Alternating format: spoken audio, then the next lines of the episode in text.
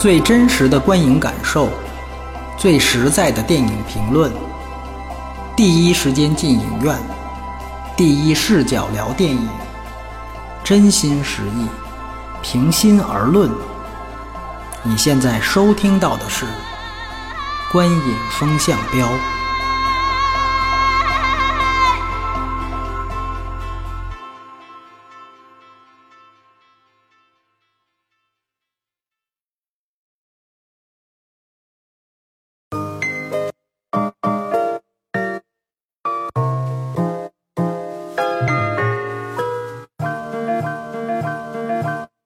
各位听众大家好，欢迎收听观影风向标，我是石阳，我是波米，我是玄木。呃，迟到了挺长时间了啊，大家一直在催这个山河故人为什么还不做，呃，那是因为我们很忙我们很任性，所以最前一段时间也是特别忙，而且波米呢也确实是一直在忙跟山河故人有关的事情，对吧？啊、所以呢、啊、今天呢能说的波米将会更能说所以呢，首先由波米来介绍一下影影片的这个相关资讯。嗯，《山河故人》呢是贾樟柯呃内地所谓第六代导演的一个旗帜性人物，他的最新的作品。嗯、这部电影呢的投资方来自于贾樟柯自己的西河影业，嗯，以及上海的上影集团。然后还有少部分的投资来自于这个日本的北野武工作室和欧洲法国的一部分资本，嗯、对，但大部分呢都是由上影集团跟贾樟柯自己来投资的。嗯，然后这这个电影的编剧跟导演都是贾樟柯自己，就像他之前所有的电影一样。嗯、对。对，然后他的主演呢是贾樟柯的妻子赵涛，也是他之前除小五以外所有的长篇剧情片必须会出现到的一个女演员。嗯，啊，也是这个片子的绝对主角。那么。其他几个有名的演员呢是张译、董子健和张艾嘉。然后呢，我需要去强调的是，这里面有一些演员，比如说在里面跟张译争赵涛的那个梁景东，嗯嗯，他其实是站台的男主角，对对对对，站台以来一直就和这个贾樟柯合作，而且他还是贾樟柯很多部电影的美术啊、嗯、美术指导，对，因为之前贾樟柯的片。电影都是地下电影，所以说很多很多这人都是基本上一人兼兼好几个职位啊、嗯、梁景东就是一个非常典型。除了梁景东里面，如果大家记得梁景东后来那个角色得了尘肺病去跟一个人借钱，那人说我要去阿拉木图了，嗯，那个人也是贾樟柯的一个御用演员，叫做韩三明，他在现实生活当中是贾樟柯的表哥，他也是三峡好人的主角啊、嗯、主角、嗯、哎，那大概的情况就是这样啊。对，然后这个片子的国际首映呢就是在戛纳电影节，嗯，然后呢在中国大陆是三十号才上映。对，这个电影呢呃这个语言比较有有特点，跟他所有的电影一样都有很有特点，它是英语、山西话，对，还有普通话，甚至里面还有上海 话, 上海话、嗯、哎，还有上海话，对。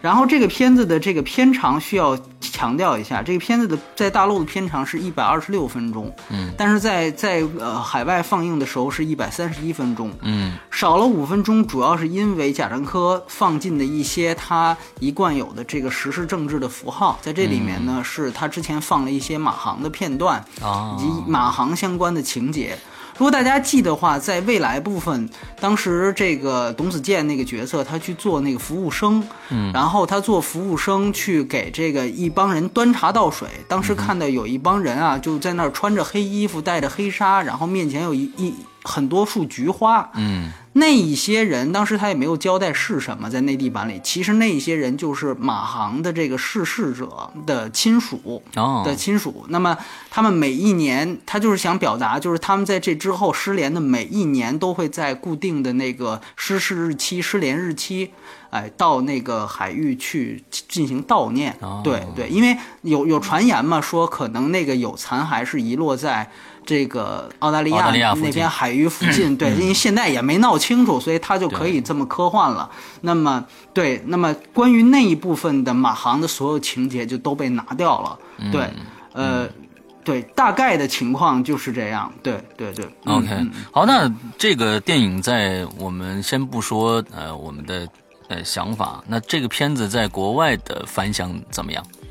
对，那期戛纳的，其实我已经就我我说过一些这关于这个片子的口碑的事情。当时啊，他在场刊上评价是不低，嗯啊、呃，当时是这个第三名啊，仅次于这个凯特·布兰切特的那个卡罗尔和那个侯孝贤的这个聂隐娘，他排在第三个，嗯、对。但是呢，最后呢拿奖他是一个都没拿，嗯，对，呃，卡罗尔跟那个侯孝贤的都拿过奖了。然后后来他在其他几个地方放映呢，据说口碑还可以，但是也不像现在国内宣传的那么好，嗯，啊，他还是有一些这个这个就是有一些负面的口碑，尤其是他之前一直力挺贾樟柯的那个法国的电影手册，嗯，他当时是对于这个这个片子是非常反感的啊，嗯，呃，我们在之后可可能会提及到他的评论，但是所以说基本上是一个好评为主，但是也有负面评论的地方。这片子他在这之前可能上上了一个头条，是因为在国内上了一个头条，是因为奥斯卡的事儿，嗯，我两位不知道知不知道啊？嗯、就关于这个。嗯这个他跟、哦、奥斯卡最后上的结果是、哦、对出乎意料的，对对，他是他是是这样，是那个就是因为奥斯卡的外语片啊，每年这个选送选送呢，这个外语片是每一个地就是每一个独立政体的地区或国家只能申报一部电影，嗯哼。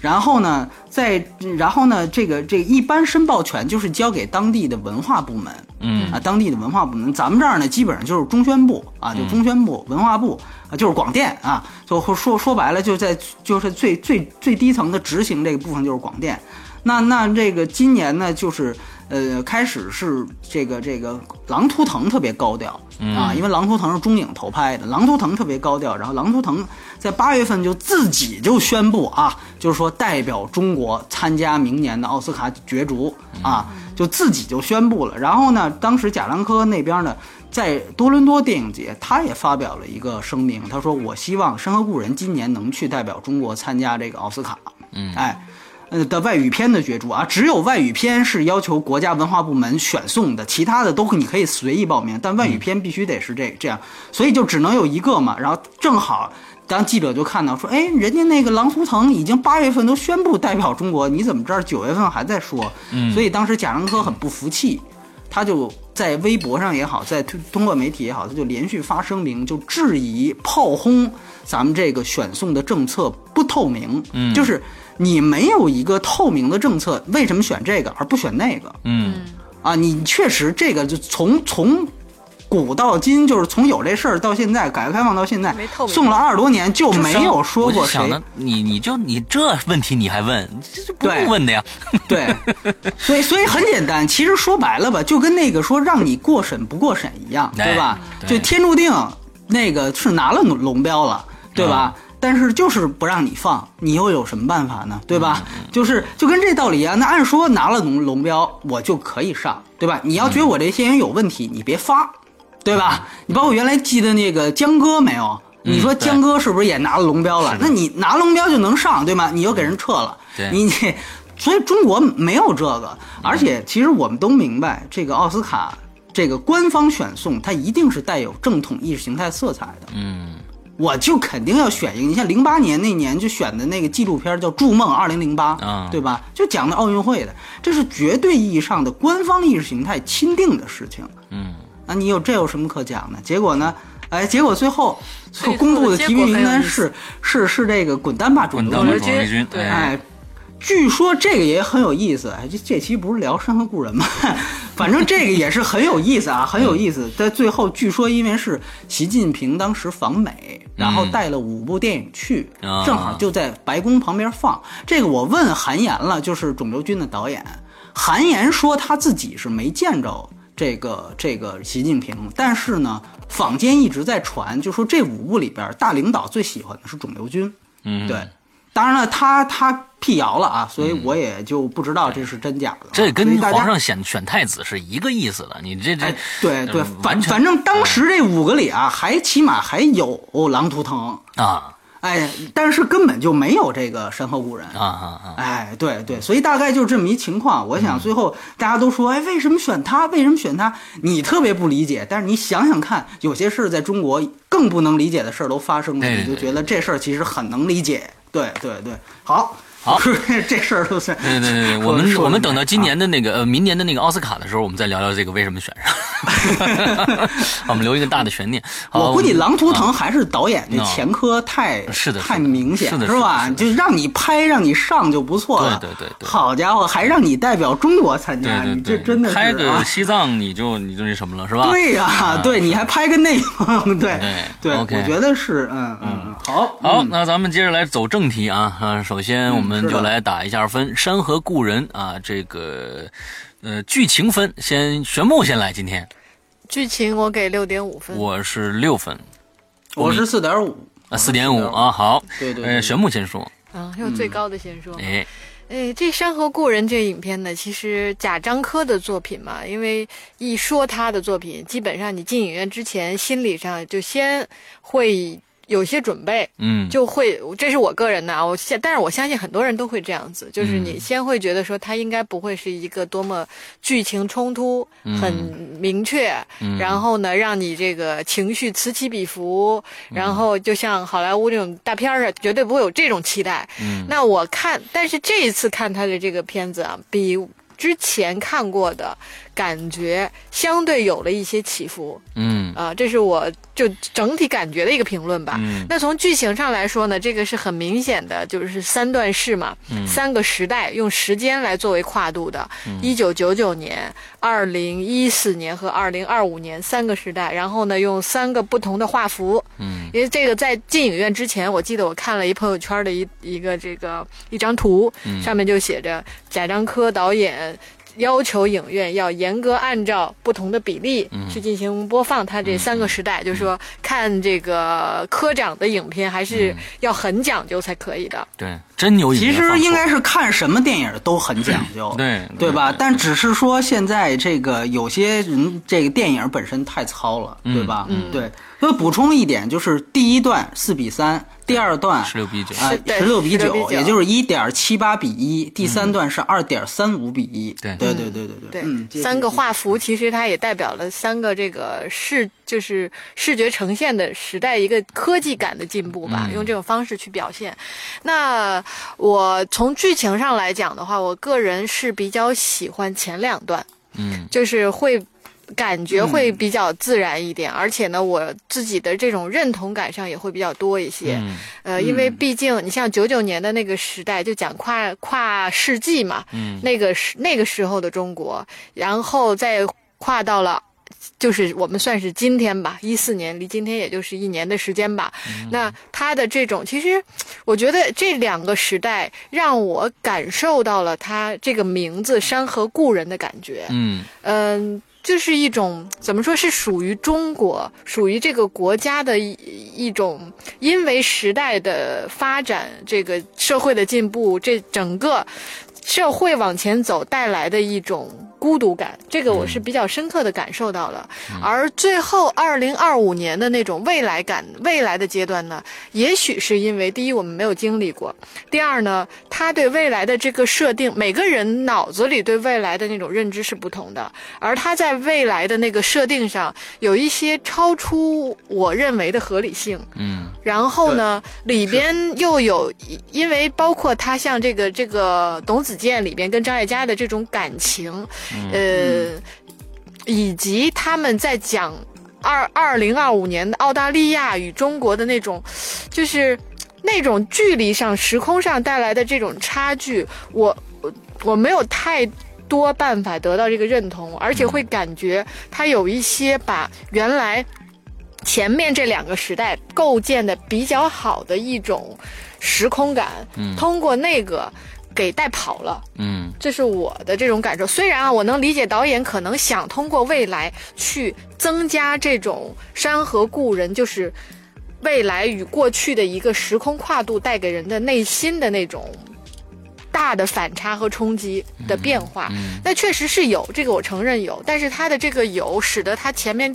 基础打得比较好的这两个时代被那个时代带的有一点偏离了，嗯。嗯、呃，那综合整体来说啊，就是说，呃，这三段式的这个《山河故人》，它故事的这种讲述方式，嗯，这种方式我是认同的，而且我真的也从里边就看完这个影片之后，会让我有一些就是有一种说不出来的悲凉的感觉。嗯，这是这是就是说一种情绪吧。就这个影片我看完之后带过来的，但你回过头稍微详细的去分析它这三个时代的这种讲述方式和故事的这种呈现方法上，我比较认同前面两个，最后一个我觉得是影片的一个败笔。嗯嗯嗯 ，OK， 嗯好嗯呃，其实贾樟柯的电影啊，我觉得贾樟柯唯一的一个从长片来说一个异类，就是我觉得是《天注定》。因为它《天注定》的整个的这个其实是呃结合了很多的娱乐影片的一些一些东西啊，呃里面的含义啊，几种动物的含义。但是说回《山河故人》，它总呃现在很多人坊间说是这个呃贾樟柯的一个新的新的一种尝试或者怎样的，但是我觉得是贾樟柯的一个大大的一个退步，因为在因为在在我们以前看贾樟柯的所有的电影里边，它是以。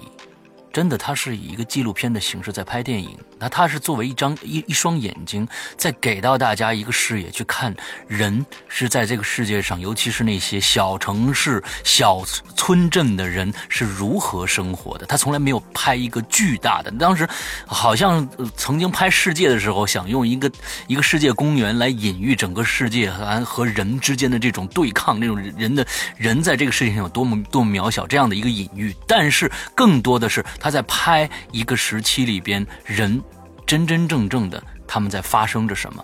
呃，虽然可能有有很多人说是站台和这《山河故人》站台是呃《山河故人》是站台的一个放大版啊，但是起码嗯在站台里边我，我我觉得那个呃是接地气的。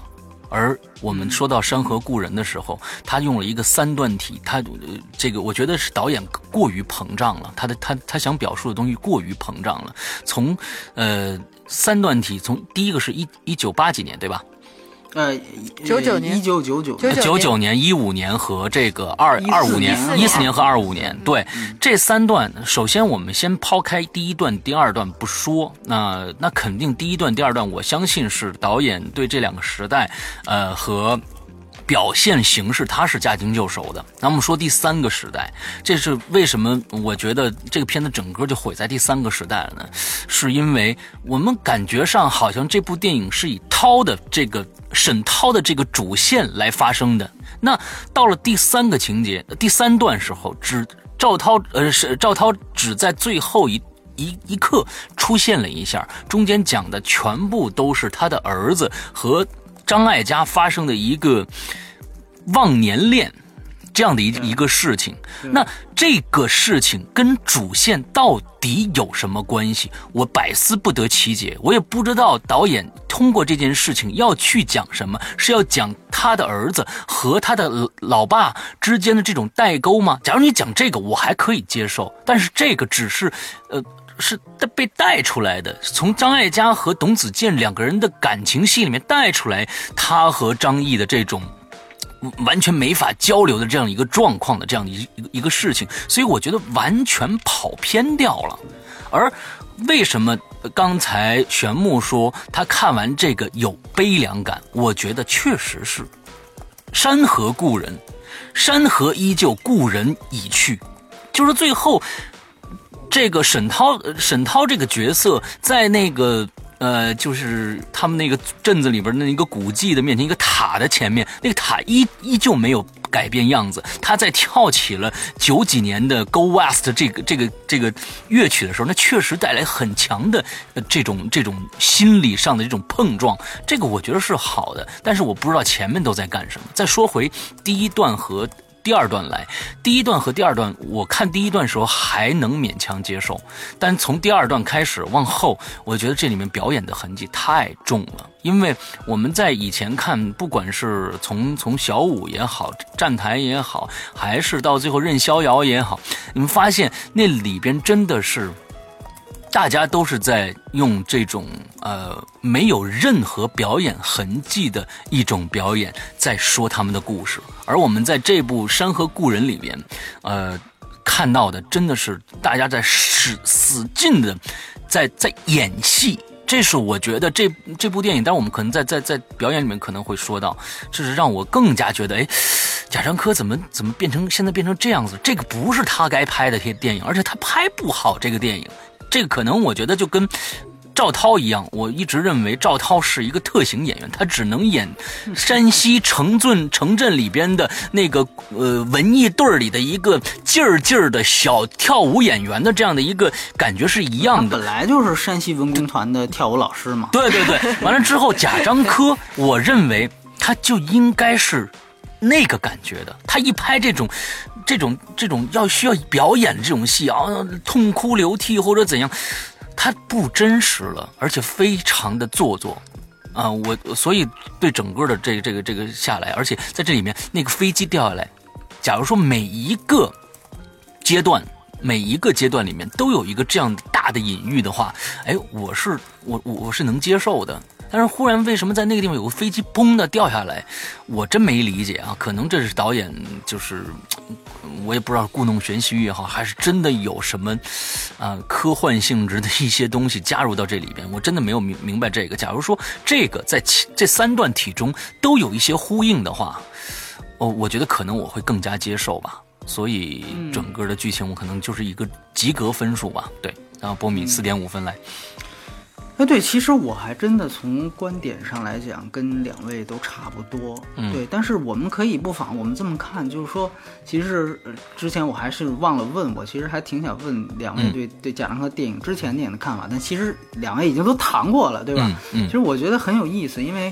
呃、今年我也不知道为什么，可能是有运气的原因，我就总是遇上干什么事情都能碰到跟贾樟柯相关的这个人或者题材。啊嗯如果大家听过我们电影节的节目的话，呃，柏林的时候，我我看了那个《汾阳小子贾樟柯》那部纪录片，嗯，嗯采了他的那个纪录片的导演沃尔特·塞勒斯。然后呢，在戛纳的时候呢，当然就是《山河故人》。然后呢，嗯、我还采了他的这个北野武的工作室的制片人世山尚三，嗯、那个也是从站台就跟他合作的。嗯、然后呢，呃，这刚刚啊，就最近又又又采了贾樟柯。对，我觉得其实。我们又写了他很多东西，我们其实可以看到，比比如说他一贯的特点，就电影一贯特点都有什么？我觉得有就是很简单，比如说我们说从形式上，大家都讲贾樟柯电影是符号先行，嗯啊，这个是特别特别重要的一个事儿，就是说大家注意到他的每一部电影都有非常多，除了《天注定》啊，除了《天注定》，虽然刚才说《天注定》有点不一样，是对的。对除了《天注定》之外，每一部电影都有非常多而且非常鲜明的流行歌曲符号啊，流行歌曲符号。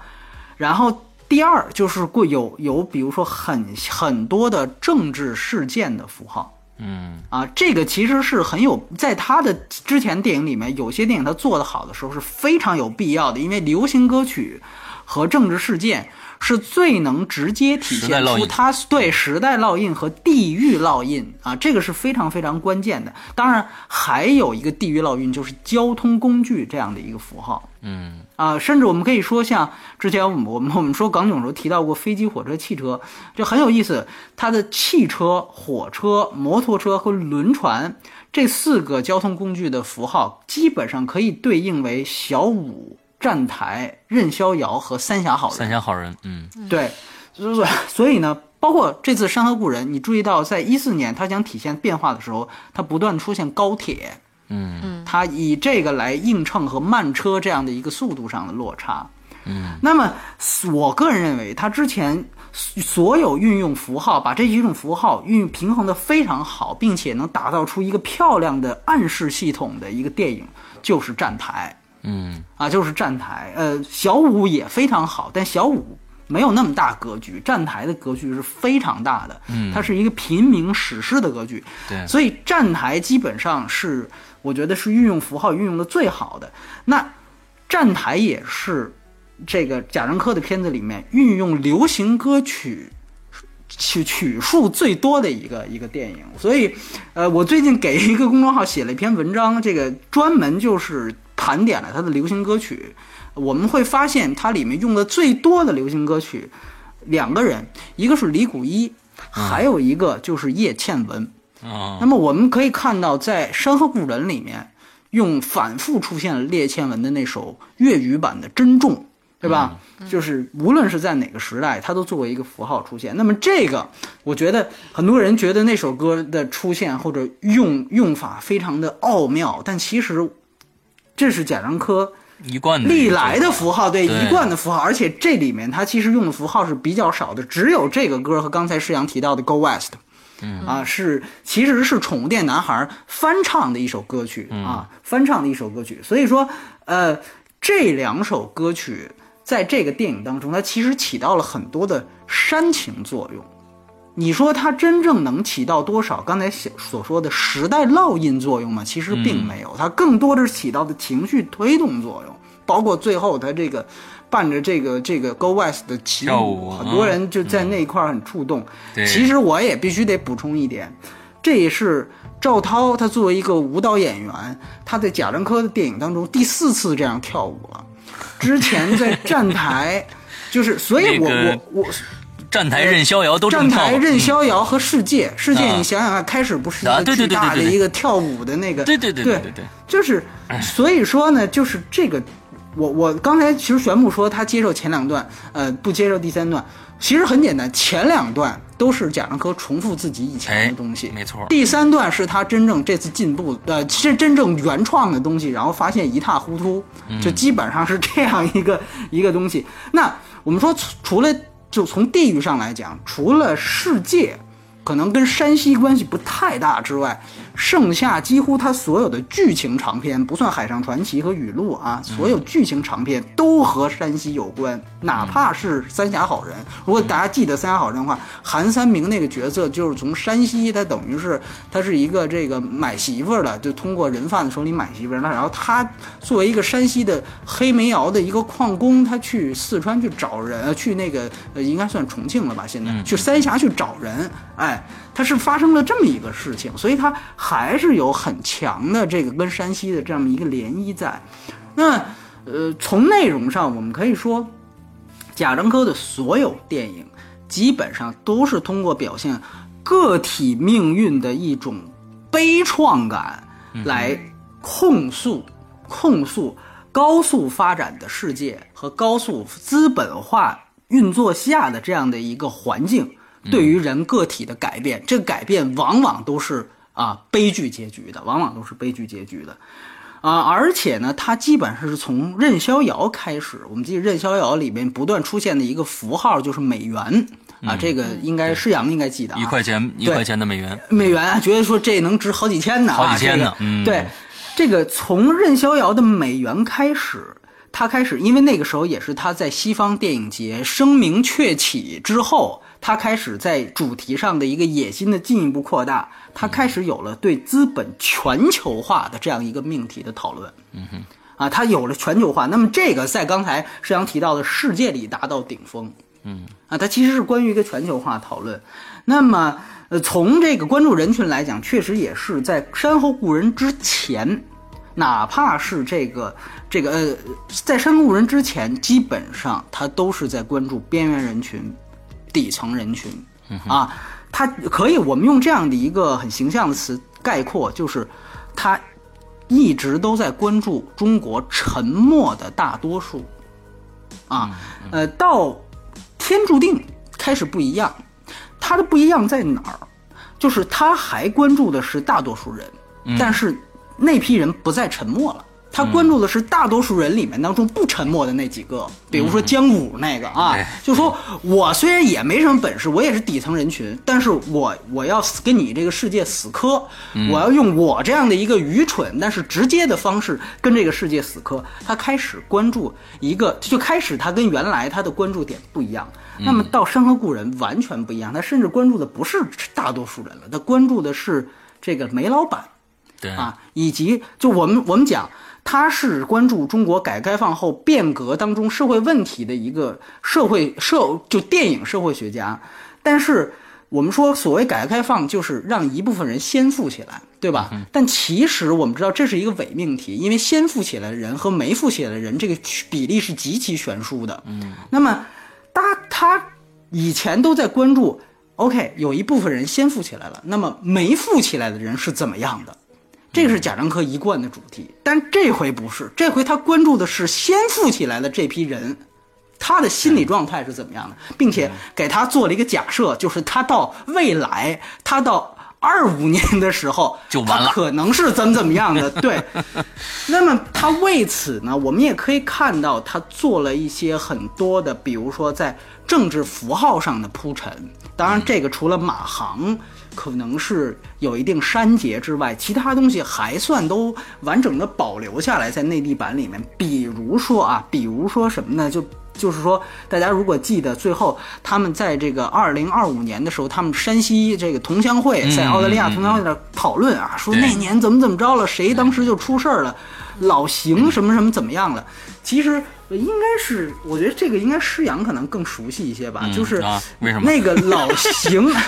那那个老邢指的应该就是原来一个山西首富啊，叫做邢立斌。啊，他是也也是，然后他是一四年被抓起来的，因为我们知道一四年，包括到今年，山西的这个令家，对吧？就是兵败如山倒，所以说，呃，当时就抓了一批这样的，呃，这个跟他们很有关系的一个一一些一些这个这个暴发户也好，煤老板也好，或者说统称资本家也好，对，他就加了一些这种东西，然后呢，包括呃，这张译这个角色自己。等于基本上也是这一波反腐运动当中他受牵连出去的、嗯、啊，然后呢包括里面他提到了这个当时说有四季酒店、嗯、所以很多人说那一段是贾樟柯在这个，也有说法说是在影射那个乐视的总裁贾跃亭。哦，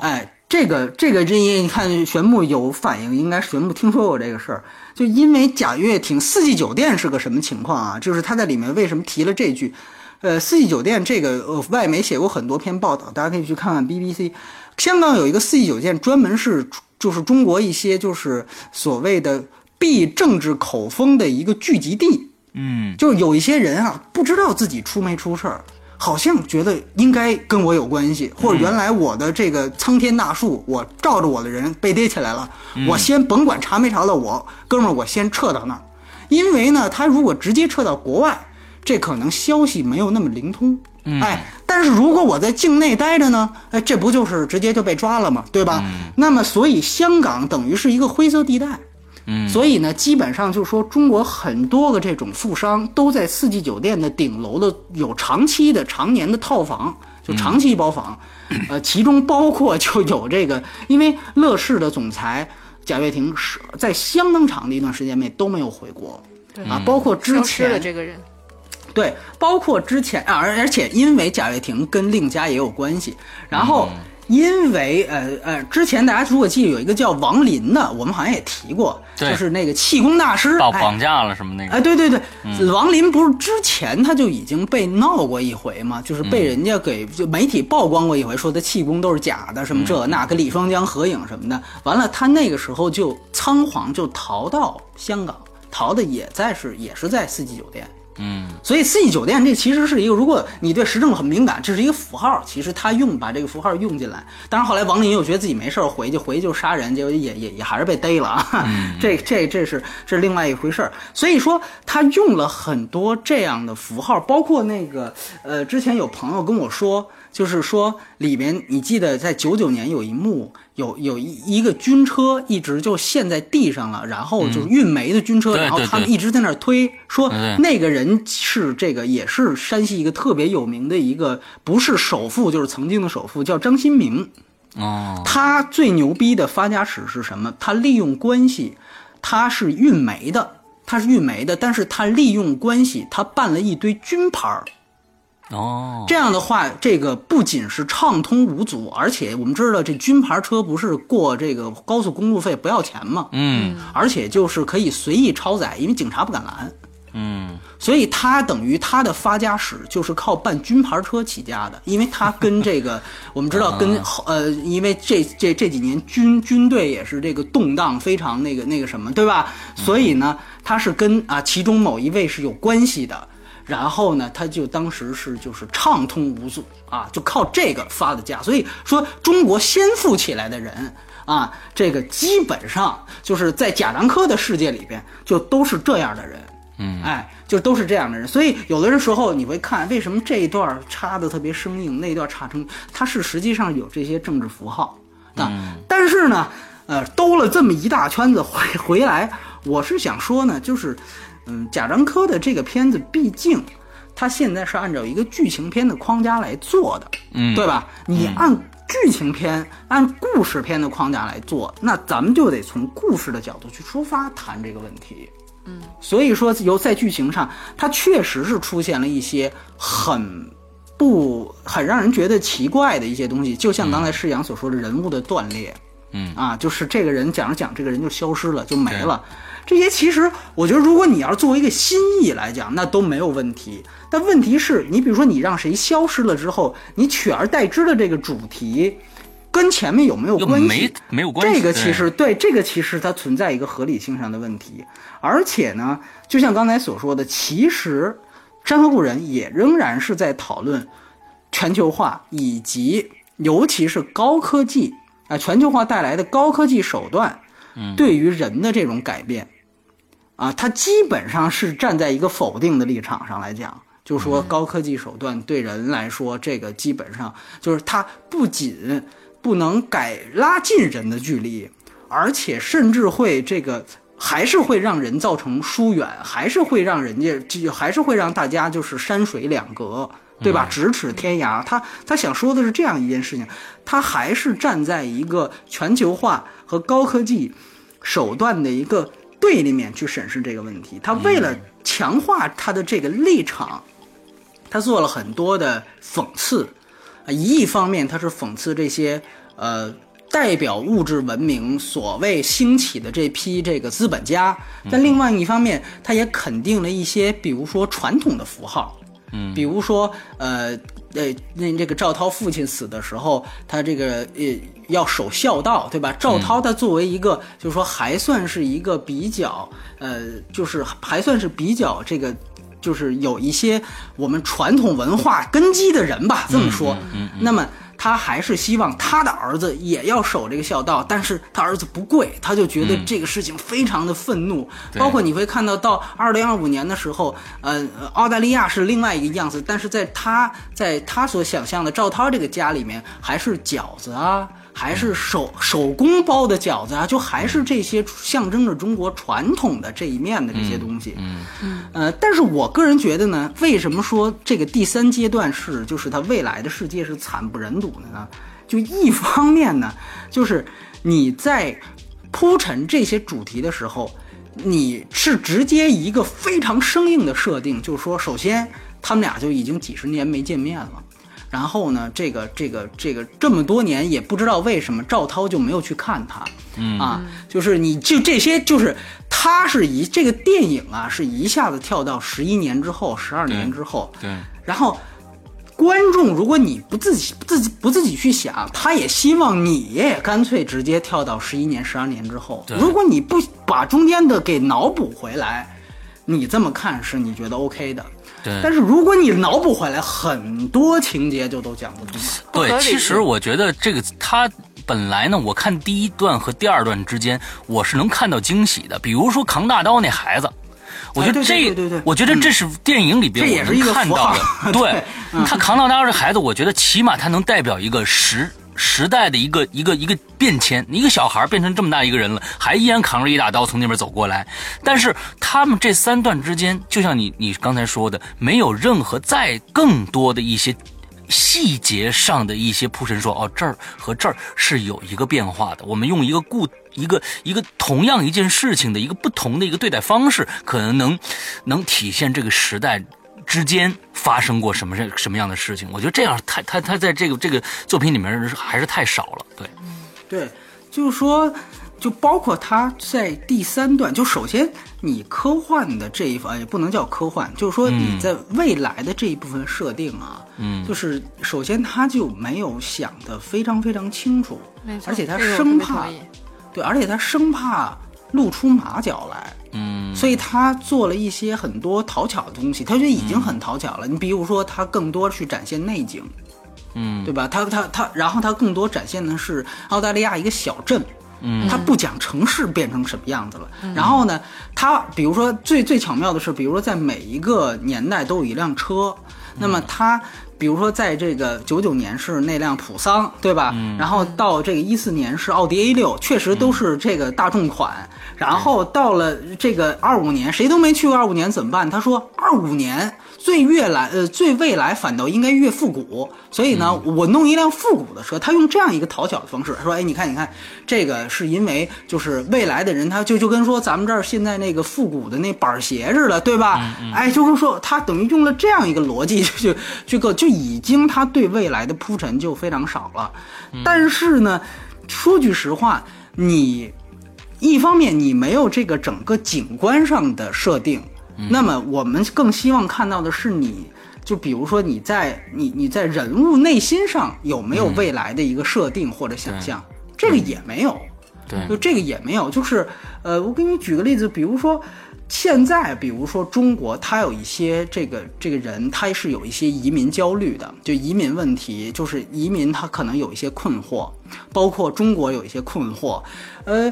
这个现在是有的，但是在在十一年之后，是不是还会有？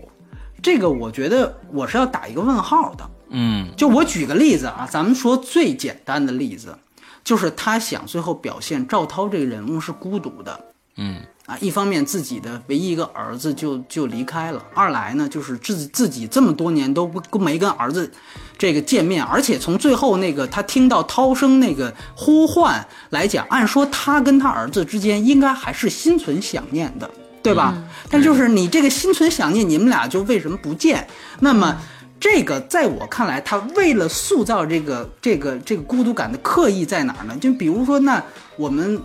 就是咱们这么说吧，比如现在这个二胎政策不是刚刚出来吗？对吧？那有很多人就说了，如果要有二胎政策，这都不是事儿了，对吧？就是就很简单，就是你看他的设定还是跟现在的设定是一样的，嗯，就哪怕你比如说。原来特别厉害的一点，如果大家回去看，呃，站台啊，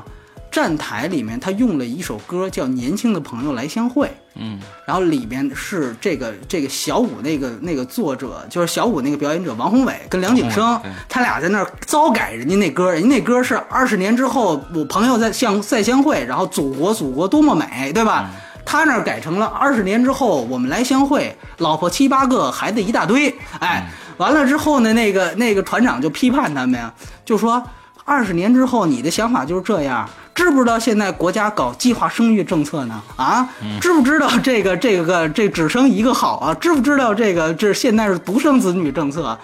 但是你看。如果小五是呃站台是零零年开拍的，你看他所展现的这个时间跨度，其实我们说他很有意思的，就就基本上通过对团长的那种讽刺和通过这首歌你看似无意的这个交代，好像他就已经有了这样的一种先见性，这是很有意思的一件事情。但是山山河故人很很让人觉得很遗憾的地方就在于。他基本是把现在搬到未来，就而且就我们还是说那句，嗯、现在那些逃亡到海外的山西的老乡，可能是聊这些话题，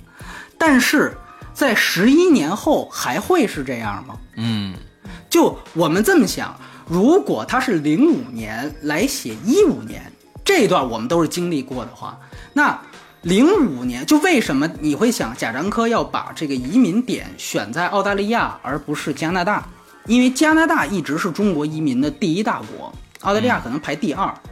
为什么不是加拿大？因为很简单，加拿大就在零五年到一五年这之间，有一个重要的人士被遣返了，就是赖昌星啊，这个大家都是知道的，因为他是实际上是。之前一个就是呃江泽民政府时期逃外逃的一个一个一个最大的远华的一个走私案的主犯，然后跟加拿大撕扯了很长时间，但是在前几年这个主犯刚刚被遣返了，所以说他就有一个假设哦，那这些人他是不能够逃到加拿大去的，他只能逃到澳大利亚，但是问题就在于，你怎么知道到二五年？澳大利亚不会像加拿大一样跟中国签了引渡协议呢？嗯，对吧？你等于还是现在这样一个设定。不，其实我感觉在这个片、嗯、在这第三部里边、嗯、我们看不到除了那个平板电脑以外、嗯、对对，除了透明 iPad， 对对，我们剩下看到的它基本上的感觉全部都是发生在二零一五年，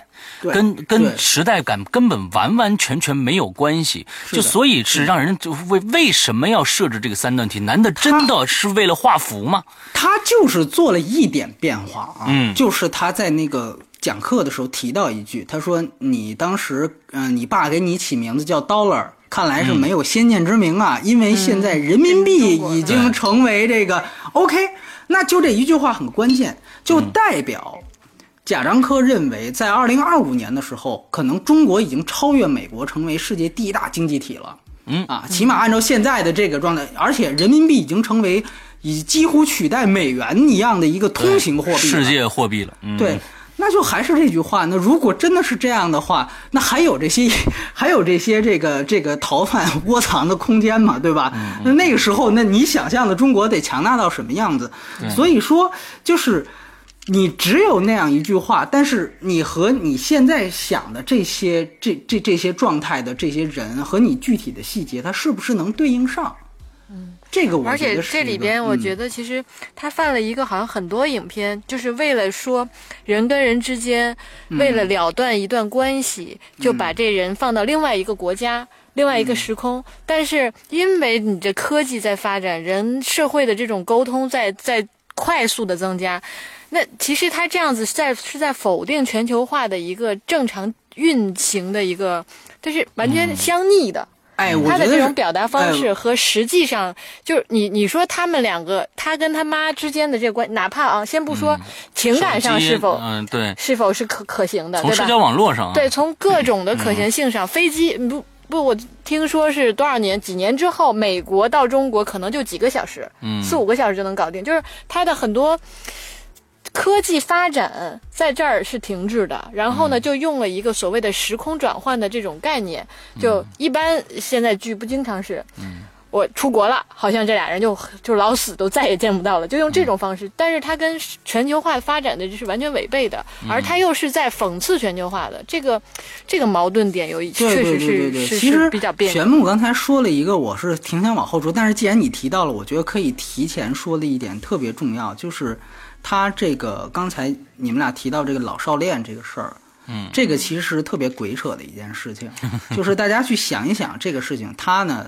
呃，首先啊，他首先他说这个两个人他是，我可以倒是部分回答一下这个这个施洋他刚才的一个疑虑，就是为什么要通过这个？嗯、这个我们倒是能看到一点，就是他很可能在说董子健这个小孩从那么小就没有了妈。啊，所以他实际上是可能有的恋母情节，是，对，我也知道，对，他可能是通过，等于是这是一种他思念他母亲的以一种，比如说从性上面的一种畸形的角度，嗯啊，来来去印证着他对于他母亲，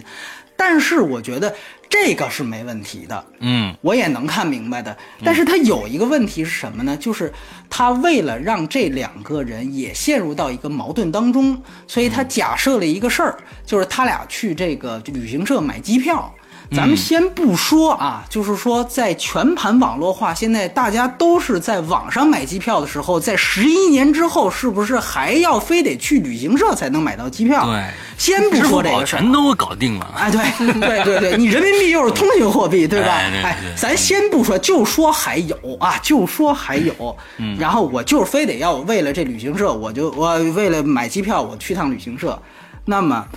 还遭到了等于是那个人的一个算是歧视吧，哎，或多或少的这么一个事儿，哎，说你你你带着你儿子怎么怎么着这个那个，然后两个人就崩溃了，就出来就就就在停车场是有一段对话，嗯，嗯，在我看来呢，就是说第一，这个别说是就是这个西方，呃，十一年之后的西方啊，会不会在意这个事儿？呃，就是现在的西方，在我看来也不会有人在意这个事情。对，嗯啊，就是我们想想看，西方这隔三差五的啊，一个同性恋大游行，弄个变性人大游行，对吧？哎，等于连同性恋或者是这个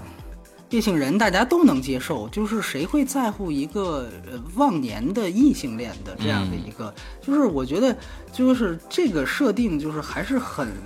还是贾樟柯还是停留在他自己的那个小镇的世界里，就虽然他、嗯、呃试图啊试图就是说去做一个巨大的格局，但是世界并不是他想象的那个样子。嗯，就这个我觉得，而且啊咱们这么说，他你记得里面是有这样的一个顾虑，就是说是张艾嘉提出的顾虑，就说那如果你带我回去的话，你要怎么向汾阳啊汾阳的你的父老乡亲来介绍我，是吧？说你是是是是是要把我当成你姐姐介绍，还是当成你后妈介绍，还是当成你什么介绍？就是说这个顾虑是张艾嘉自己提出来的，嗯，而且他在他的眼里，可能汾阳还是那那那样一个状况，这个就和他之前他对于全球化的这样的一个讽刺，实际上是有相悖点了。对，嗯，就是说在全球化。可能它固然是弊大于呃利的，或者说它固然有可能带来很多的不好，比如说让这个全世界各地的丰富性和差异性有了进一步的降低，嗯啊，可能会导致世界同质化，它是有很多这样的问题的。嗯、但是如果说它还有很好的一点，其实就是让很多地区所残留的一些传统思想、封建思想能够有这样一个机会去得到改变和洗礼。嗯，那比如说，就对于一些，比如说，在一些之前我们知道阿拉伯之春，在一些绿教控制的国家里面，一些对女性歧视的这样的一些政策，在某一些国家，它就它就会因为全球化已经得到了一定改变。像他之前一直在站在传统立场上，他守在传统这条边上说的这些这个这个为讽刺这些全球化的东西，在这一点上就已经说不通了。对，就是我们在传统上是有一些中国很多不能遗忘的东西，嗯啊，但是比如说守孝道，这个当然是我们传统当中算是非常优良的一个一个传统，嗯，但是也有一些，那你比如说裹小脚，那以前也是我们的传统文化的东西，嗯、那这个东西它到底是不是非此即彼的？嗯，你由于在前两段当中不断的去讽刺物质文明、物质建设所带来的这种全球化和物质的进步，以及他们跟资本的联系。所以使得你在前前面两段的立场已经特别坚定了，在你第三段又出来一个这样的忘年恋的时候，你实际上是有一点自乱阵脚的，从你的命题上来讲，嗯，所以这个是让我觉得其实是他根本就没有想清楚，他根本就没有想清楚，所以这个这个为什么这个呃那个就是原来手册批评他一句话说得特别好。就是他就说就是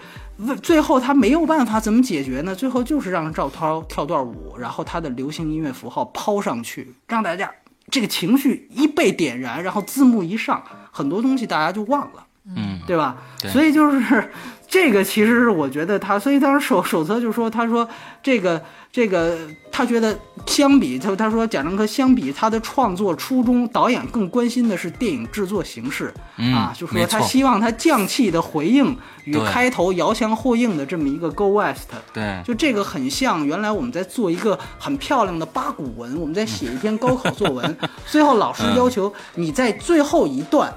一定要点题，点题、呃，一定要点题，对啊，最好把你这个题目那几个字儿就能给你烙上去，嗯、哎，这个就是就特别规范，就特别棒，嗯 嗯, 嗯，就我个人看来，就是贾樟柯由由由于原就由原来一个特别牛逼的一个，就关于中国高速发展之下的一个电影社会学家这样的一个身份，变成了现在一个写得一手好八股文的这样的一个一个导演，这个、嗯、这个退步，他的形式大远远的大于了内容。对对，这个让我在我看来就是，而且他煽情点，那你说你跟任何通俗剧有什么区别？对的，就是其实这个是让我觉得很遗憾的一个地方。对，先说这么多这部分。对对对，嗯，啊，我们接下来是表演啊，表演波米多少分？表演我给五点五分，我是五点五，我也五点五。嗯嗯，我是六分。来，什么？嗯，这个表演啊，其实因为这影片里边的核心演员就那么几个，嗯，呃，就先说这个赵涛吧。赵涛是这个贾樟柯的老婆，嗯，然后他在这个影片，我记得这个电影的开场就是他骑着一个就是小的那种电动车，嗯，在九九年的那个时候，然后他就摆在那儿那个姿势，嗯、当时我就会就是他开始他的那一个镜头跟着他从开始启动车一直到那那那一段，那个我印象特深，嗯、就是会有一种。我对他的表演啊，坦白讲，嗯、整个这这个这个剧情里头不是特别的认同，因为他虽然在那个时就是属于这个时代的，一看呢，他确实属于这个生长环境的人，但是呢，你会很明显的感觉他是在演，嗯，这是比较让人就是接受起来不是特别非常生硬的在演，对对对，不是特别特别容易接受的一件事情，嗯、因为他在前段、嗯、前面那个九九年那个年代呢，他主要的核心的矛盾是在于说，是他怎么去选择这两个男人的三角恋嘛？对对，是他怎如何？其实最后是也是因为他这一个选择导致了他的一个一个孤独嘛。那嗯，他的这个选择的过程中，就是。呃，怎么说呢？为了表现，就就他当时的那个角色，其实演的，我也不知道是因为他对于这个角色的设定，还是说他演的那个状态，就好像显得他自己挺挺单纯的，然后装傻的那种状态。那绿茶婊是吧？对对，其实说白了，你这你你你这不是又要做这又要做这个吗？是吧？就是两边都想站着，然后又好像貌似自己没看明白，但是自己心里特清楚的那种。呃、我我我补充一点啊，其实他、嗯。他这个第一段的人物关系和包括刚才玄牧你提到那个我都快忘了，就是他提电动车，然后镜头在他前面一直照着他开车，嗯，这个完完全全都是站台的，对的，啊，站台。记得赵涛在独舞之后，独舞刚才我们提到是站台的，赵涛在独舞之后，他伴着苏芮那首《是否》，然后在独舞之后，下一个镜头就是他穿着那个那个税务局的服装，然后骑着那个电动车在那开车，就一样。然后在站台里面，他当时也是有这样的一个这个这个、呃，也不能算是选择，反正是是也有当时有这样一个三角关系。嗯、对对对对对啊，你接着说、嗯、啊。对，然后整就是他，因为前两段他的戏是居多的嘛，他的表演给我的感觉就是在演。嗯就是不是因为前两段更趋向于人的真实生活状态的那种那种描述方式，而他呢其实不是在描述他的这种生活，而是在能能看出比较重的演演的痕迹，呃，而其他人呢。张译的表演，我倒比较认同他前，因为第一段他出现的多，他就是那个暴发户的那种状态嘛。然后以及后面，因为后第三段张译在里边就是就是他的那个，说实话，张译的表演我相对觉得还 OK， 只是第三段对他整个人物的那种，就是一下。那个老头怎么就土成那个样子？嗯，我是没有办法接受的。说实话啊，就虽然他们可能会是因为政治或者什么的原因，毕竟有过钱，怎么着也得见过点世面，见过世面的人怎么就弄得完全是一个？就你说给他孩子起名字什么的，是吧？就这不是第三段，第三段，哦、第三段，哦、就是把他弄到澳大利亚，在那么豪华的一个，就是很很所谓很 fashion 的一个这种时代空间里边，嗯、他完全变成了一个八十年代刚刚从中国出来的那个、嗯、老头老头的形象、啊。他还是就是想通过这个来说，就是这个人开始怀念原来他那些极力想抛弃的东西了。嗯嗯嗯，但反正很多东西上，嗯、对我理解你说的，但是很多东西啊，嗯、其实从逻辑上啊，因为它逻辑性就不通的情况下，你就很难去说这个是演员演成这样，还是说导演要把它设定成这个样子。嗯、但因为这种状况，你不是特别容易去对他们进行认同。嗯，而这里边，我觉得其实演的最好的是那个小男孩，就是我不、嗯、就是后来后来就是那董子健。就他的表演，哦、我倒反而倒不是说喜欢，我倒觉得说他是因为说英文那个孩子的那种状态，我倒认为相对上来讲，再加上他跟他跟张艾嘉的那个戏的那种互动方式，虽然我不喜欢最后这段戏啊，嗯、但是他的这种表达方式上，我觉得他可能就那会儿那小孩可能就是那个样子的。他反而让我会觉得说，那就是因为是一个在国外长大的孩子，嗯、有的一种状态，嗯、呃，没有整个的表演没有让人觉得特别好的，嗯、但是我就是给个及格分数吧，嗯嗯，是这样子的。嗯、OK，嗯、好，我来聊聊我的，就是在整个这几个董子健那个。因为第三部分，我觉得对我来说就不成立，我我不想说第三部分，我觉得那个是，那个是贾樟柯自己臆想出来的一个非常不成功的东西。那就说前两部分，那前两部分主要的三个人，赵涛、张译、梁景东。我在这里边，我觉得我认为梁还是梁景东最好。这因为在这三个人里边，赵涛我一直不认为他是一个演员，他就是一个特型演员，而且他的表演痕迹非常非常的重。那我们再说回刚才说的一直说的张译，张译是一个非常优秀的演员，这呃这个毋庸置疑，但是呢他是一种去表演化的表演，就是说他还是在表演，就是说呃我们能看到张译的这个呃他的这个努力啊，毕竟东北人学这个山西话真的是有模有样。我们可以拿两个人来比一下，一个是一个是张译，一个是姜武。那姜武也也在演也演了一个山西人，那么姜武的山西话那真是一塌糊涂，那那是说了一个河北还是河南的那种郊县的什么那个话，他他也在好像模仿山西话，但是真的是太太差了。但是张译确实把我这个山西人给唬住了，真的是唬住了，确实是非常的好。这点上看能看出来他在这方面的下的功夫真的是挺多的，能说成那样真的是挺多的。再说回梁景东来，我觉得在这里边，我觉得唯一能感觉到还在看贾樟柯的电影的话，就就是梁景东了。那真的是一个朴朴实实的一个人的一个表现。呃，那就这三个人的表现来说，呃，张译让我看到了，这是这就跟这就跟什么一样呢？张译的出现就跟第三个世界的出现是一第三个时代是一样的，就是说，感觉他有点别扭，但是他也非常的好，他也确实一直在用一个去表演化的这种表演形式，在努力的表演一个，呃，不是一个一个乡土气息非常浓的人。我我我认我认为他是个好演员。赵涛根本就是在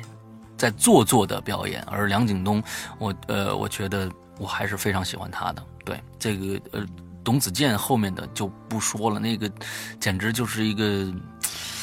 呃，怎么说呢？言情剧也不算言情剧，演的什么？这这我真说不出来。波米莱，嗯，对，我觉得呢，就是说这个片子在表演上，呃，还是那句话，很多人因为赵涛他最后有一段那段跳舞，然后他有一个就是年龄上的跨越，嗯，这个我们有一个想当然，觉得这个这个演员在一个片子里面如果挑战啊，跨哎这个时间跨度特别长。然后又有一段特别让你感动的戏，这个表演就是好的表演。嗯嗯、那我觉得你对表演的理解可能太肤浅了。嗯，所以我觉得还是那句话，还是赵涛，还是贾樟柯，你去看看站台里面是否的那一段，我觉得他就要自然很多。对、嗯，就因为那一段它是有前因后果的，你明白吗？就是说。嗯那个人他是希望去报考到省歌，他希望报考到好的地方，离开这个地方，那一群人都迫切的希望离开小镇，离开这个封闭的环境，但最后他没有离开，他希望成为一个好的舞者，他最后因为很很多种原因，时代的原因，个人的原因，他没有离开，那最后他只能听凭父母的意愿，然后去穿上那件衣服，但是呢就是已经接受了现实了，已经在税务局里工作了，在整理文件的时候，哎，这个时候正好电台，哎，有个点歌栏目，那时候经常有点歌栏目，放了这么一首歌，然后他就边收拾边跳起来了。那你这个时候，这镜头就在这儿放，他就在办公室里跳，他穿着那个那那那那身打扮，在那样一个环境里跳，那你就会为他感动，因为你知道。嗯人他终归要安于现实的，但是在安于现实放弃理想的那个过程当中，他是有余晖的，他是有那样的一个余温在的、嗯、那这段舞表现的就是那个余温，嗯，所以这个就是他在他在悲悯的时候，他是有前因后果的，你就能特别。第二个镜头就是接着他像一个这个即将跨入中年妇女的一个老大妈一样，骑着一辆木兰，然后就在小镇上穿着那件那个那个那个就是税务局的服装在那开车。那 OK、嗯、我觉得真的就是这个就是他最后认命了。那么最后也就是像泯然众人嘛，像所有人一样，那也是。嫁给了一个相亲对象，然后生孩子、嗯嗯、然后最后就过完这了死残生，就是这样。但是人的一生或许就是这样，但是那一段舞它告诉你理想是曾经有过余温的，这个我觉得是特别特别让人动人的地方，这个尊严在哪？在这里。但是这里面山户人最大的问题，为什么说他表演不及格？很简单，因为这里面所有人，就是说赵涛，他里边没有任何的过程，他只交代结果，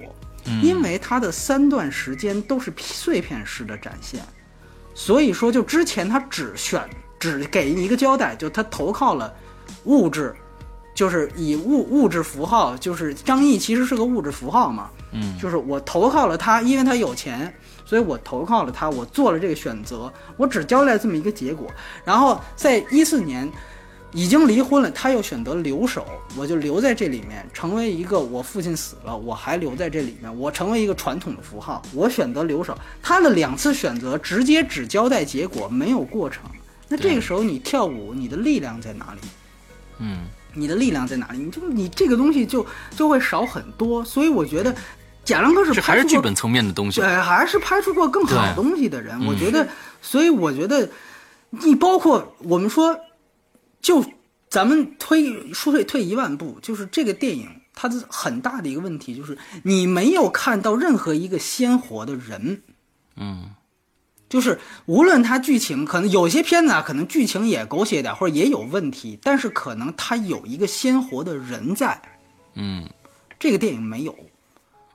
就是你看小五，嗯、小五他是有这个这个人是非常非常鲜活的，就在那儿，对吧？这个我觉得你你你这这个《山河故人》，我觉得就是遗憾。你不你不说赵涛，还有其他的，就刚才说的张译，他其实这个电影通篇张译就是。这样几个字就可以形容，就是穷的只剩下钱。嗯嗯，就是导演极力的就想表达这个人，以至于他是非常歇斯底里的啊，包括他给他孩子起名，刚才就说给自己起名叫 dollar， 对吧？嗯、然后就让他就是真的所有有钱人都是这样的粗鄙吗？就是就是把自己的孩子就叫美元，就是所以为什么说他对于物质的讽刺，对于资本的讽刺，以及对于资本这个这个这个这个全球化的讽刺，他的立场站得特别绝对，就在这儿，他在前面他讽刺的过多。然后比较遗憾的，我觉得也是梁景东这个角色，嗯，就是说在这个人人物到到他的中间就消失了。对对对对对，嗯，这个让我就觉得这一点是我第一遍看的时候，我就觉得 OK， 在这一刻我知道贾樟柯他已经再也回不来了，贾樟柯就已经变了，你明白吗？嗯，就是说。啊、呃，就是说梁景东这个角色原来是，就是导演是一直会关注他的命运的。嗯，我觉得这个是一个，这个是一个显而易见的事情。但是现在他在第二阶段成为了一个功能性的人物，就是什么呢？嗯、就是引引出赵涛，嗯，因为他得了病了，所以他要去借钱。对，他媳妇儿知道他不好意思向前前任开口。所以他媳妇儿背着他去这个这个结婚婚礼上去找这个赵涛，然后这才把赵涛引出来。然后下边的事儿，对不起，呃，除了最后回去看了看看了看他俩之外，给了扔了两万块钱之外，剩下事儿对不起，跟你们家子就没关系了。然后就就就讲赵涛他父亲死了。然后把他孩子接过来，然后他孩子怎么跟他有隔阂，怎么跟后妈这个那个的，然后怎么怎么这个尽孝道，然后最后又陪着他孩子又听珍重，然后上火车，就这后边的事儿跟前面就没关系了。这个人物到第三阶段直接就等于梁景东这个角色成为了一个这个功能性角色，就是。这个是让我觉得有一点遗憾的地方，真的是这样。就是说，其实我我感觉他可能在剧本层面里面还有一个意义，嗯、刚才我们没有说啊，嗯、还有一个最大的一个意义，嗯、我我不知道我这说的是不是原话，嗯、但是他的意义就是说，每一个人的生命中，总是有、嗯、呃或多或少的一些人来陪伴你，但他只能陪伴你一段路，所以感觉好像这是一个，呃，最开始三个人存在。完了，接着呢，到到第二部分是这个第，这个梁景东的这个角色把这个呃赵涛推出来，哎，他的历史使命完成，我给你陪完走走完这一段路了。接着呢是赵涛和他儿子的这段路，那他赵涛呢是把他儿子又推上来，他儿子又到到了二零二五年，到了二零二五年呢，呃，又是赵这个他儿子和他爸爸的这段事儿，完了之后最后回到赵涛上。按照这个思路来说，我们好像。他这个主题的话，好像是这么一个一个一个表现形式，好像是，但是就是我觉得是这样，就是嗯，你这个设定是没问题的，嗯，但是你以什么人为这个轴，哎，他他这个总有个，这是你的立场，这是对对对对对，对吧？对，就是如果你讲小五，那我相信你讲讲小五的一生，小五也有很多个过客。对，那些陪伴过他，对, 对吧？歌女啊什么的，最后、哎、对歌女啊，包括他之前的这小勇那个很好的对小勇对，对，然后后来人家飞黄腾达了，对吧？不理他了、嗯，他要给人家理钱，人家都嫌他钱脏，因为那个人不想让别人知道他以前是干小偷的，偷嗯、对吧？但是他是以小五的立场展现的。那我觉得那个力量包括这个人物就更鲜活，对，就是我不想说贾樟柯背叛了他自己原有的立场，这个倒是有点绝对，但是我想说当你转换了新的视角之后，你给我们看的第三阶段是并不合理的，而且是没有、嗯、没有任何力量的，在我看来、嗯嗯、所以这个可能是更大的遗憾，对，所以我觉得他的立场叫 立, 立场转变是没有，而且我想说的是为什么原来包括我在内这么多人喜欢贾樟柯，可能除了他电影技法上确实是做了一些对于中国尤其原来是官方制片厂控制的这个电影做了一些破例，做了一些突破之外，其实我们都有对于他道德层面上或者说是从社会层面上的一种天然的倾向性，就是因为他的电影一直在说沉默的大多数，嗯，你现在的关心他现在变成关心中产者的焦虑了，那么我觉得你关心中产者甚至是移民之后的中产者的焦虑，这个并不是一个普遍现象了，嗯，就你明白我的，就是说我们这么说吧，就是说以前他通过小五这个角色他带出来的一个问题是，一部分人先富起来之后是不是没富起来的那部分人就没有尊严了，他们是不是就没有资格有尊严的活在这个世界上了？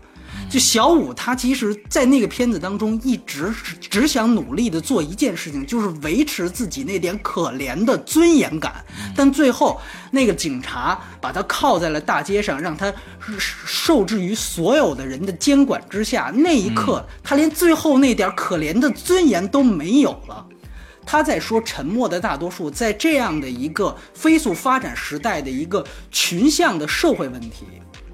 但是说句实话，一个移民者，一个因为这个这边这边国内反贪所以出到国外了的这么的一群移民者的事情，他们的焦虑能上升到社会问题吗？嗯，既不是人家澳大利亚的社会问题，因为你华人还是不够多，对吧？你也没讲他跟澳大利亚社会当中磨合的问题，你不像《流浪的迪潘》，你讲的是一个外来移民跟主流社会融合融合不了的一个问题，那个是社会问题，你也没讲这个，你只是讲他们自己的焦虑，这根本就是一个少数的一个非常非常个体的一件事情，所以它上升不了群体、嗯、所以在我看来，就是他如果不再讨论这些东西，而他新讨论的这个命题，在我看来又非常非常的，呃，一个是自相矛盾，二来又是比较传统，说白了比较传统，所以在我看来这当然是退步。对，所以我觉得表演其实两位说的都比较多，我其实更想谈这些。对对对、嗯、，OK OK、嗯。好，最后我们来聊一下娱乐性，娱乐性玄牧多少分？哦，六分。我也六分。我六点五。有点五分，哎，那不明先说说。对，我呃，对我说完是就可以撤了。对对，可以撤了。我觉得马上还有还有这个，我跟你说啊，还有十分钟啊，还有十分钟，哎呦，太太那什么。我觉得是这样，就是呃，这个电影其实我我我为什么之前对于它其实期待还挺大，但是最后并没有这个这个这个接受，我觉得最最大的一点就是还是可能之前我谈到过的，就是它有一些太投机了，嗯，就是说呃在世界电影尤其是世界艺术电影领域，基本上现在是有两个非常热门的话题，嗯哼，就一个非常热门的话题就是就是全世界导演都希望能做一些突破的和和讨论的，在内容上其实就是全球化，嗯，就是资本的全球化，因为这尤其在西方世界，这个可能更要命，因为他们早就在物质文明已经建设起来了，所以他们更关注这个对于人带来的变化。那么这个也是之前我们提到的法国电影手册非常喜欢它的原因。电影手册我们知道是新浪潮呃哥达尔那批人创立起来的一个非常重要的一个话语权领地，能得到那个手册的认可是非常不容易的一件事情。嗯、那么在形式上，现在世界电影的一个非常前沿的一个讨论的一个热门话题，就是如何在电影当中重塑时间性。嗯，这个是非常，因为我们知道，其实很多人都说过，很多电影大师，比如说像安东尼奥尼，尤其是现代主义那一批人起来之后，包括像伯格曼，早就已经把，其实就已经把电影拍完了，已经。嗯。这就像一个已经能够跑进十秒的一个百米运动员一样，他再往前哪怕努力零点一、零点零一秒都是极其困难的。嗯，所以现在基本上，现在大家更关注的是 OK， 电影你是如何在电影当中去重塑时间性，这个是成为一个非常热门的话题，因为感觉总是电影被，尤其是被好莱坞阵地。拖得太大众化了，我们怎么样在这方面做一些探索？这个是现在在艺术电影领域很流很就是大家都在做的一件事情。说白了，其实就是一种时间的再再建立。你如何在电影当中描述时间，描述时间？那么你也可以看到，在这十年以来，在国际大奖上有相当一部分人。比如说像阿比查邦，比如说像索科洛夫，比如说像去年的金棕榈得主西兰，他们基本上能够获得很高的肯定，也是因为他们在这个问题上能够稍微做出一，就能够让大家看到更多的可能性了。嗯，这个东西没有对错啊，艺术永远没有对错，就是说你能看到一些更多多样化的可能性了。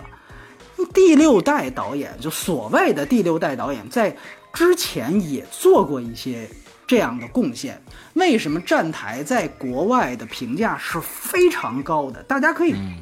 回想一下，站台它的跨度同样也是几十年。对的，对的，对。它从改革开放刚刚开始，一直到了九十年代。但实际上，我们明白，就是说，它在那个电影当中从来没有刻意的时间信息的交代。嗯，说这一段是几几年了啊？这一段从来没有这方面，甚至如果我相信更年轻的观众，如果回去去看那个片子，很可能以为它是连贯下来的啊，就很可能会这样觉得。但是它是怎么样去体现时间性的？它是通过空间符号，就刚才我们提到的交通工具，比如说一列火车来了。这些特别迫切的希望去到远方的人，离开此地的人，看到火火车来特别兴奋，然后他们就去跑上去，然后火车一下子穿过去，然后这个火车这一幕一穿过去，然后紧接着就是另外就幕布就更换了，幕布就更换了，就是它是利用，包括它在暗线里面，它是利用很多政治符号和流行歌曲符号的此消彼长来呈现这种时间感。这个都不是一个直接的设定，嗯哼，包括直到我们之前聊过的王小帅的《闯入者》，闯入者那部戏，那么其实你可以说那是一部没有穿越的穿越电影。嗯，大家想想看，它其实没有任何关于文革的回溯，对吧？它没有说是讲这老太太之前的，没有。但它是怎么穿越的？它怎么建立它的时间性？它通过亡灵视角。他通过那个已那个那个已经死去的那个老头的机位，通过他的主观视角去观察现在仍然活着的人，这种对望本身就构成了一种在电影当中构成了一种时间性。那这个的视听，包括还有那种，比如说他回到这个三线，然后他通过视听语言完成的这种这这这这种呃对于之前之前片段的回溯，这种手法。当然，闯入者可能在三大这个手法在三大电影节不是太新鲜了，嗯、但是你你再想想《山河故人》，还是比《山河故人》的这个硬设定要高级太多。对对对 对, 对。所以你说回来，就还是那句话，《山河故人》它的时间设定其实就是，呃，就是就是一个三段式，就是一个三段式。刚才呃，咱们之前聊过便服这个事儿。那我觉得哦，变化服就是体现了。那这事儿，这个也太表面了，对吧？对，所有都是形式，太太形式主义，太俗套了。就说白了，我觉我觉得下次啊，我我建议导演要是还想分三段式，你这么干，你啊，你第一段拍二 D， 第二段拍三 D，、嗯、第三段咱们来四 D。对吧、哎、咱们往观众脸上喷水、哎、咱们让那椅子动起来、嗯、对吧，你跳跳 Go West 的时候你那椅子颤一下，这、嗯、你这是不是我也可以解读成一种这个这个什么什么什么手法，就你这个太表面了对吧、嗯嗯、所以说变画幅也好，什么三二 D 三 D 也好，我觉得这个东西这个都是非常非常没有没有经过设计甚至没有经过思考的东西、嗯、我觉得它唯一有一些不太表面的关于实践性的塑造，可能是黄河和海，嗯，就是他一直在讲，比如赵涛和这个，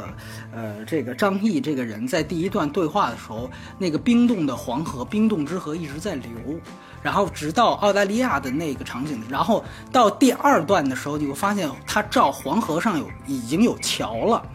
然后到第三阶段的时候，你会发现，呃，全球化已经到了一个什么程度呢？就是这个非常时尚的这个住宅的外面是大海，然后它有一座跨海大桥。嗯，对，哎，它有这样的这样的一些符号在里边。但是这些符号，如果你看过《三峡好人》的话，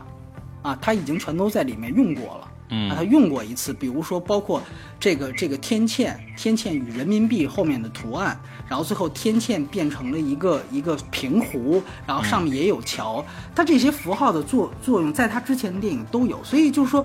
我尤其在看第二遍的时候，我极力的想捕捉这个电影的亮点，但后来发现捕捉到亮点全都是他之前用过的，嗯，所以这个我觉得也是一样。当然他现在据说口碑在国内的口碑还可以，我觉得也是因为现在国内的这个电影市场起来之后，毕竟还是有很多观众之前没有看过贾樟柯的电影，嗯，所以说他们看到这些东西可能觉得哎，确实可能好像不太一样。但是我觉得如果你有机会去看看他之前的所有的电影的话，你会发现那都比现在这些东西要精彩的多。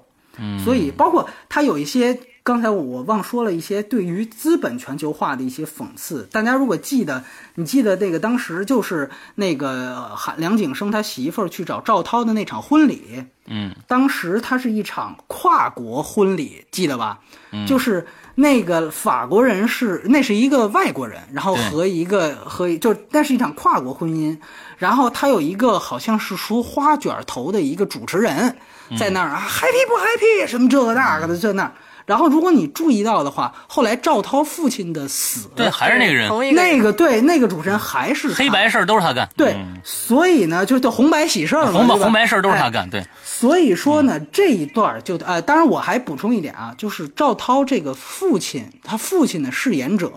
嗯啊、呃、就是这个呃，站台里面赵涛父亲的饰演者啊啊，就是就是，所以为什么说他跟站台基本就照搬过来就没变啊，没变啊、呃。他那个在小五里也有他，小五里是他最后把那个警察对把把那小五靠在那个那个街道上的那个对，呃，所以说说回来就是说这一段为什么说他这个符号安得很明显，就是立场很明显了，就是说。他如果你把他的父亲为什么中间突然就死亡了，他其实就有一个一个很强的一个暗示感，就是说他父亲那一代代表传统。嗯，你想想当时赵涛在第一段的时候跟他父亲说我要跟张译那个角色我们俩要好了啊，我要跟张晋生好了，然后你看他父亲是表示了非常焦虑的，嗯，是默不作声的，在那个时候实际上你就会看到好像老者已经有先见之明，就是他他你这样去投靠资本投靠物质，你必然是得不到幸福的，然后果不其然、嗯、在十在十几年之后他就是这样一个结局。嗯，然而我们当时很说说这个这个这个这个符号安的是什么，甚至还有人说他在那个那个呃婚礼上是那两对跨国新娘，跨国也是全球化符号嘛，跨国的这个这一对新人像这个送给他一对 iPhone 六， 那 iPhone 六 又是全球化的这样的一个高科技的符号嘛，对吧，送给他一对 iPhone 六， 然后赶快向沈总鞠躬啊，好像这又是一种这个向这个物质鞠躬的这样的一个表情。但最最重要的就是他父亲如果是个传统符号，当他父亲死了的时候还是这样一个主持人出现的时候，你就会代表这个主持人其实既拥抱全球化的新人，啊组合又送别了这个呃传统文化的死亡，对吧？呃、哎，丧礼嘛，死亡。所以说你会发现前两段还是那句话，前两段它的这个讽刺性是非常明显的。嗯，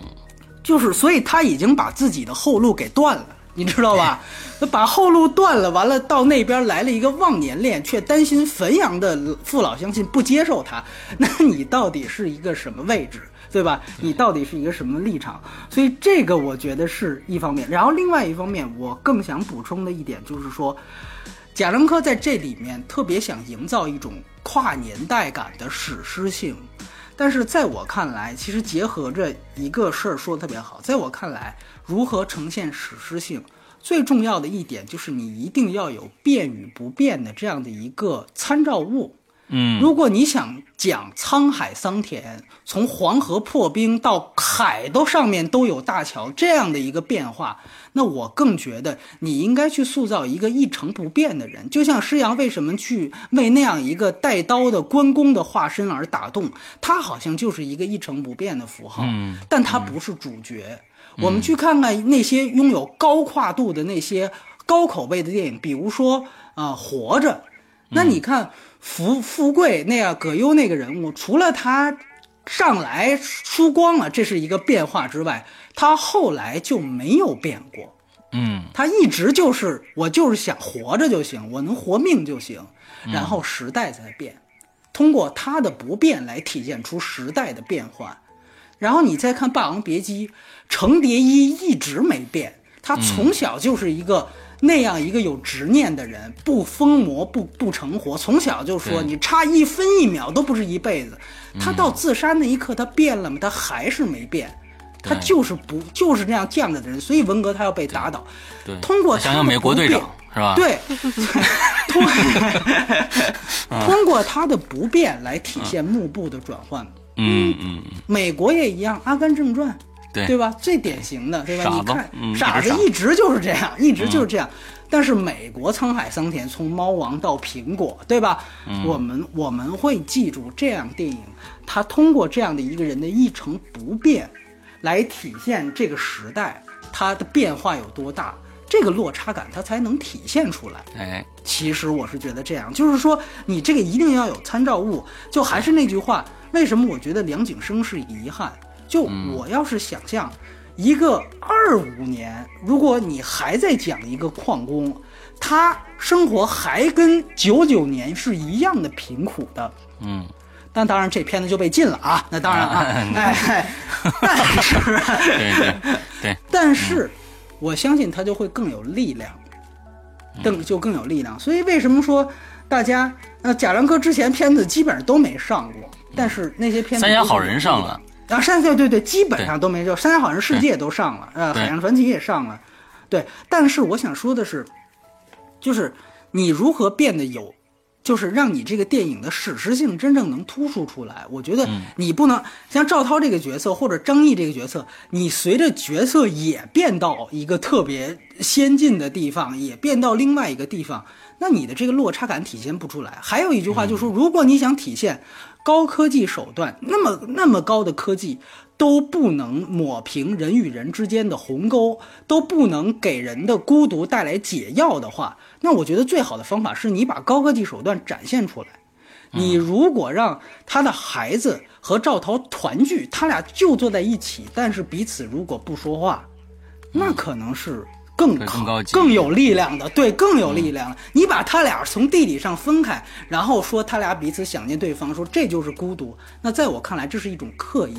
你你先做了这样一前提，然后我也想不通你们他为什么不能就是，所以说我觉得这个电影的刻意感是体现在方方面面的。对的，这个是我觉得是是我想说的一点。对对对对对，嗯嗯，好，我们 okay, 嗯。已经三十五分钟了，因为呃波米要去看球，所以我们尽快的结结束一下啊。这个太荒唐了，要是不对对对呃，这个是这样子的，我觉得现在呢，这次的《山河故人》啊，发行做得非常的好啊，呃，排片量是非常大的。那我们跟我们前几年的这个《三峡好人》比起来，那简直是天壤之别呀。那呃，可能呃，我我的感觉是这样啊，假如说。是一个一个名字一直在你的脑海里变成一个符号的话，但是你根本就对他没有认识，比如说像贾樟柯这样的一个人，我估计但凡对电影可能有一些了解的人都听过贾樟柯的名字，但是可能有很多人根本就没有看过他任何的一部作品。哎、对 对, 对, 对那假如说你看了去呃这个前年了吧，这个这个天注定，前年的天注定和今今年的山河故人的话，那你认识到的绝绝对对不是贾樟柯。就是说这部电影的这个，虽然很多人可能认为进去以后看完了山河故人以后觉得诶还真不错哦，他这导演很有想法哦，三段体，诶你看这这些人表演啊，画幅还变是吧，哎呀画幅还变而且这人的表演你看你看你看你看他不像是演员在演戏哦，或者怎样呃这可能是过去的贾樟柯呃最最可能最有亮点的东西，但是在这里边变成了他的一个劣势。而且大家可能认为，假如说 我, 我也是这样一个认为啊，就是说假如说假如大家现在去让大家去看那些贾樟柯的非常好的作品，比如说这三部呃这个小五、嗯、小五这个站台和任逍遥这三部，大家还是接受不了。我觉得是这样子的，所以就是说，从现在目前来说，《山河故人》的票、呃、这个排片比例和大家对这个贾樟柯的认识这个程度来说，我觉得还是有差距的。这一点上来说，我觉得这是这是大家可能对贾樟柯的一个一个一个现状。大部分的人对于真正的贾樟柯的经典的好的作品，可能还没法去呃理解，或者是觉得啊，这真的是一个好电影。倒是有可能《山河故人》嗯、有可能在一些呃只是了解电影，并不是电影粉丝，并不是这种艺术片电影的粉、地下电影的粉丝的这这种角度上来看，还还还会觉得《山河故人》还不错。对，我可能我觉得很多的对呃观感是这样的。这个就是因为我我我插一句啊，玄牧，我就是我我是因为觉得那这是你的错吗？就观众还理解不了你的片子。嗯、就是那天我特别有意思，我收到一个一个一个、嗯、网友朋友给我的一个留言，他说那个、嗯、你们都老狂吹二零零一太空漫游，我说我看了，我这实在是受不了，我还是快进了，我真是受不了，嗯、你这是讲什么呢？你你你能看懂吗？这个那个，就是就是你想这片子拍出都快半个世纪了，还是有人还是看不懂，那不比一下。那你不能说库布里克得反思一下自己，哎，要不然我下一步我来个我来个干脆的，哎，咱们来一个那个那个这个这个就美国队长吧，干脆哎，那这对吧？他不会是这样，但是在中国他就会，我们已经见证了陈凯歌，对吧？就是可能相对于陈凯歌那个落差，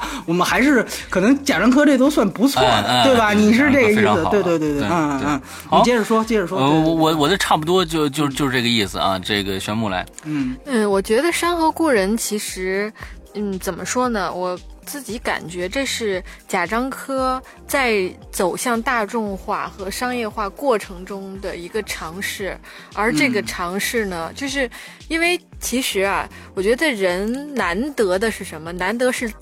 有自知之明，就是知道自己擅长什么，而且呢知道应该一辈子坚持什么。嗯，就是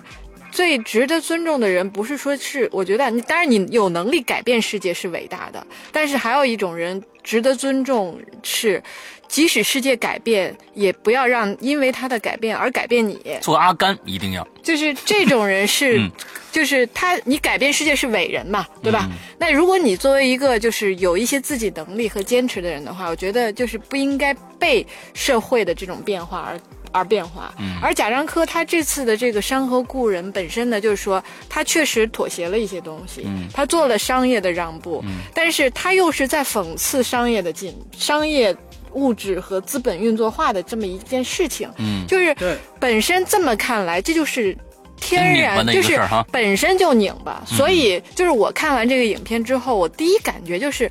前边挺好，后边就不对了，就是个拧巴，就是没有那么单纯了。就你单纯的要么就是为了表达自己，要么你就单纯的我就是特别商业，我就是为了去获得这个大家的图一乐，这也是一种做法。但是如果你什么都想要，其实最后很难啊，不是说没有可能，但是基本上是不太可能什么都拿到的，这是一个定律。所以从这个角度上来说的话，就是山河故人是他的一个尝试改变，但是呢